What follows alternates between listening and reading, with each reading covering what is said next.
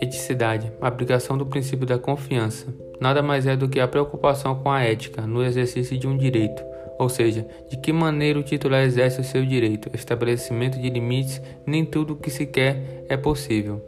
O princípio da eticidade foi adotado pelo novo Código Civil de 2002 e se concretiza no abandono da formalidade e tecnicismo exacerbados, sem a preocupação da perfeita subsunção entre fatos e normas.